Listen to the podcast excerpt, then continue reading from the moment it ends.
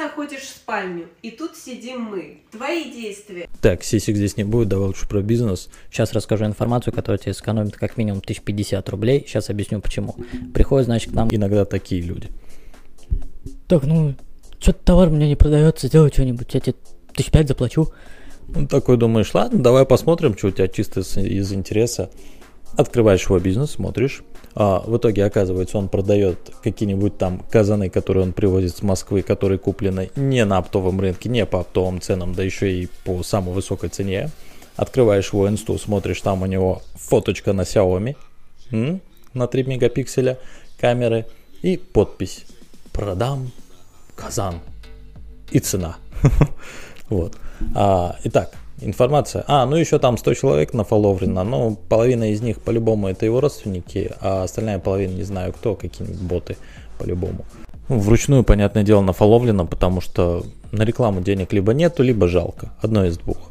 Итак, информация, которая сэкономит тебе 50 тысяч рублей как минимум, просто потому что ты не потратишь эти деньги на закуп товара, пока ты не сделаешь следующие действия.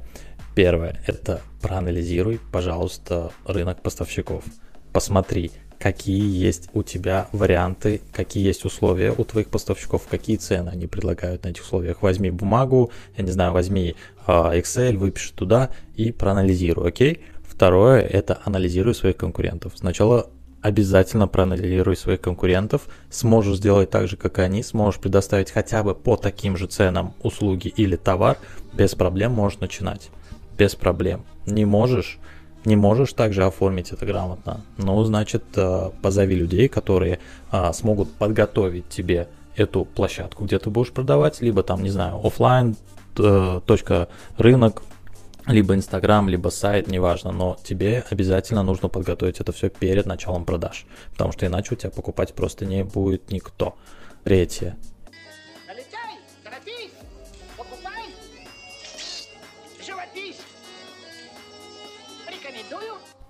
Заложи, пожалуйста, бюджет все-таки на маркетинг, на копирайтеров, на фотографа и на бюджет рекламы. Обязательно. Рынок уже перенасыщен товарами и услугами, и поэтому тебе нужно предоставлять конкурентоспособное предложение людям, понимаешь, потребителям, клиентам, неважно, как ты это будешь называть. И обязательно заложи в статью расходов хотя бы от 30 тысяч рублей.